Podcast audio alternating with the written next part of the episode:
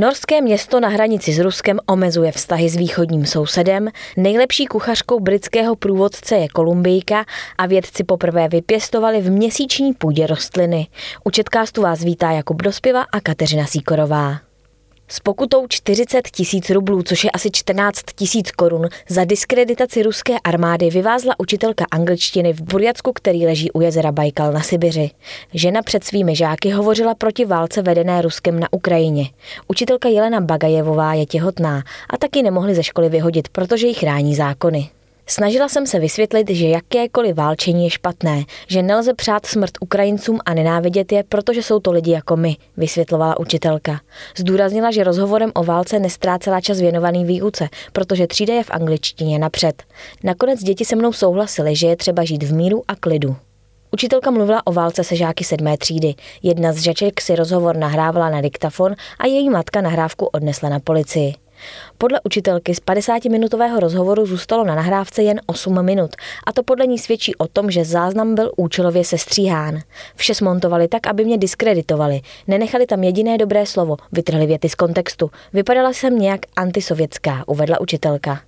Nejde o první případ svého druhu. Rozhlasová stanice Mel na svém webu připomněla případ z minulého týdne, kdy učitelka ze vsi u Smolenska dostala pokutu 30 tisíc rublů za protiválečný symbol na sociální síti. Policisté jí prý kvůli nedostatku papíru nepřidali ani kopii protokolu. Jiné dvě učitelky čelí rovnou trestnímu stíhání a hrozbě vězení. Naděžda Česnokovová z hudební školy v Archangelsku, která si minulý měsíc pohovořila se svými žáky o udavačství a informování ruských médií o válce proti Ukrajině a učitelka Irina Genová z Penzy v Povoloží, která se také podělila o svůj názor na válku Ukrajině se svými žáky. A ti ji udali.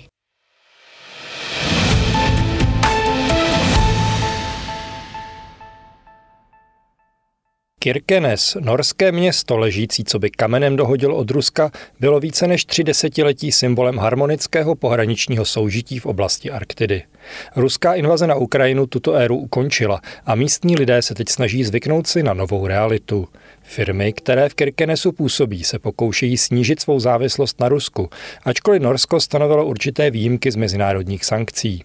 Obyvatelé Kirkenesu mají dovoleno překračovat hranici do Ruska bez vízové povinnosti a Rusové mohou do oblasti Kirkenesu přicházet za prací. Z 3,5 tisíce obyvatel města jsou asi čtyřistovky Rusů. Žije zde také přibližně 30 Ukrajinců. Po ruské invazi na Ukrajinu z 24. února mnozí lidé cítili smutek, zlost a zmar, říká starostka okresu, který zahrnuje i Kirkenes, Lena Norumová Bergengová. Žili jsme zde mnoho let v míru a teď náš soused válčí s jinou zemí. Všechny nás to zasáhlo, dodala Bergengová ve své kanceláři, která se nachází na stejném náměstí jako ruský konzulát v obci. Ulice v Kirkenesu jsou již několik desetiletí označeny jak v norštině, tak také v ruštině jako vstřícné gesto vůči Rusům. Nedávno začala kolovat petice vyzývající k odstranění těchto názvů. Zatím ale její iniciátoři nesehnali dostatek podpisů, aby na toto téma městská rada zahájila diskuzi. Ruští obyvatelé Kirkenesu, s nimiž mluvila agentura Reuters, uvedli, že se ve městě cítí vítaní stejně jako před invazí. Nesetkal jsem se s žádnými problémy, nikdo na mě nekřičel jen proto, že jsem Rus. Prohlásil například 43-letý svářeč Gleb Karionov při pracovní přestávce v Loděnicích Kimek. Ukrajinská uprchlice, která dorazila do Kirkenesu v Dubnu, obdobně uvedla, že Rusové s nimiž se ve městě setkala, k ní byli velmi vlídní. V loděnicích Kimek, které loni generovaly 70% příjmu z oprav ruských lodí, si generální ředitel Gregor Mansverk dělá starosti, jak podnik restrukturalizovat, aby nepřišel o svých 80 zaměstnanců. 15 z nich jsou rusové. Norsko, které není členskou zemí Evropské unie, se připojilo k většině mezinárodních sankcí vůči Rusku. Neuzavřelo ale své přístavy pro ruské rybářské lodě, které jsou pro pobřežní města nacházející se stejně jako Kirkenes v arktické oblasti životně důležité. Mansverk říká, že pokud by Norsko přijalo i toto sankční opatření, musel by polovinu pracovníků loděnice propustit.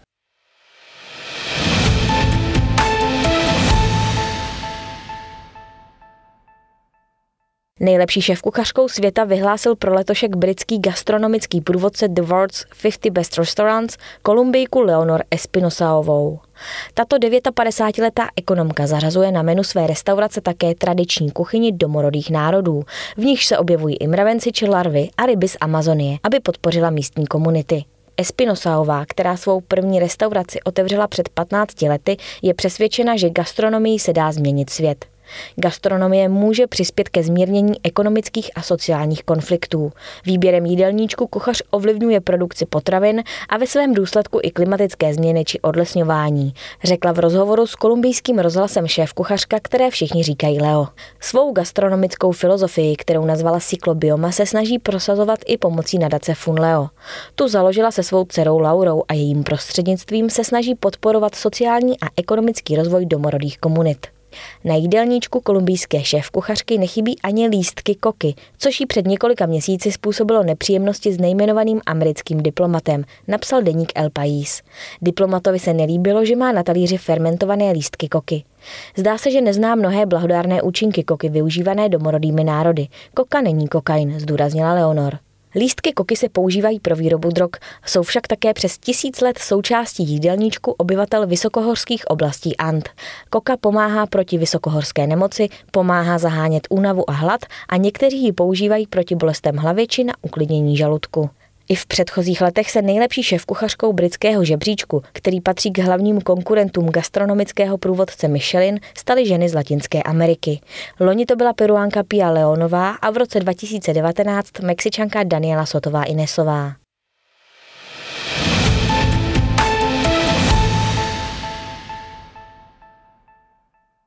Vědci poprvé ve vzorcích měsíční půdy vypěstovali rostliny.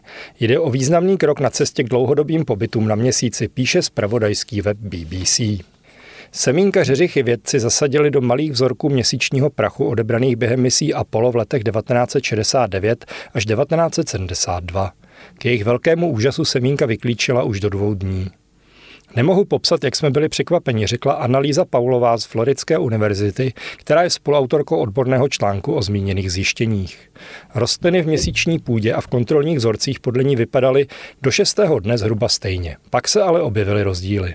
Rostliny pěstované v měsíční půdě začaly vykazovat stres, vyvíjely se pomalej a skončily zakrnělé. I tak ale podle vědců jde o průlom, který má také pozemské důsledky.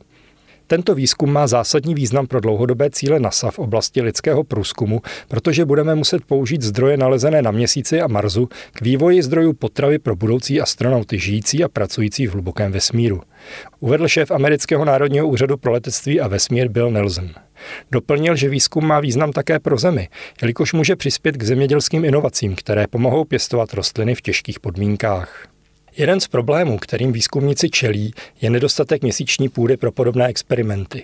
Během tříletého období od roku 1969 přivezli astronauti NASA z měsíce celkem 382 kg měsíčních hornin, kamínků, písku a prachu. Tým vědců z Floridské univerzity dostal na experiment pouze gram měsíční půdy na jednu rostlinu.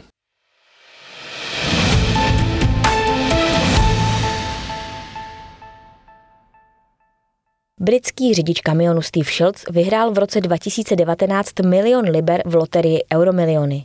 S manželkou si koupili nové auto a odjeli na dlouhou dovolenou na Malé divy. Pak se výherce opět vrátil za volant kamionu, kterým rozváží zboží pro obchod s potravinami. Schulz, kterému je 56 let, se rozhodl vrátit k původní profesi, když dostal dopis od britské vlády. S pandemí COVID-19 byl v Británii akutní nedostatek řidičů nákladních vozů a vláda proto požádala lidi s potřebným řidičským oprávněním, aby pomohli. Milionář Schulz výzvu vyslyšel, před kolegy ale své jmění zatajil. Práce ho těší a byl rád, že může své zemi pomoci. Stal se ze mě klíčový pracovník a tak jsem dlouho neváhal. Byl jsem rád, že mohu pomoci. Je skvělé být zpět v práci. Navíc to znamená, že peníze z našeho bankovního účtu nemizí, ale naopak tam přibývají, řekl Schilc. S prací nepřestala ani jeho manželka Leslie, která působí jako školitelka ve zdravotnictví a sociální péči na volné noze. Ta řekla, že má svou práci příliš ráda na to, aby s ní přestala. Jen si snížila úvazek na čtyři dny v týdnu. Část peněz manželé investovali do budoucnosti svých šesti dětí a čtyř vnoučat. Sice už jednou vyhráli, ale stále dál sází. Pokud by se na ně štěstí usmálo po druhé, výhru chtějí věnovat charitativním organizacím.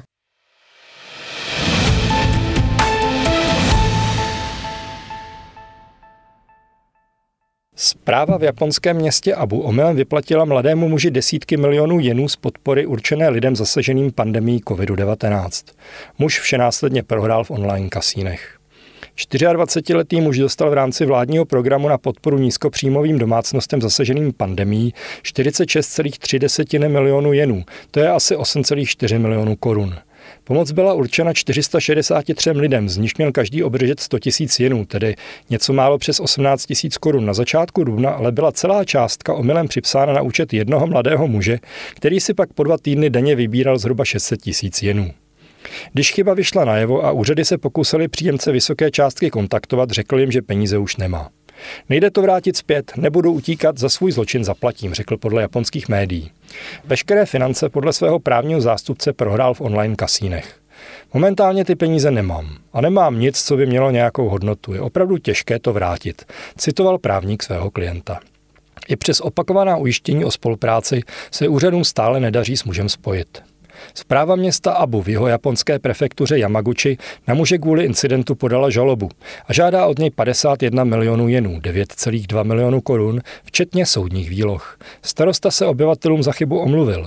Lidé, kteří měli pomoc původně dostat, už ji podle něj dostali v plné výši. To je z Četkástu nyní vše, naslyšenou za týden.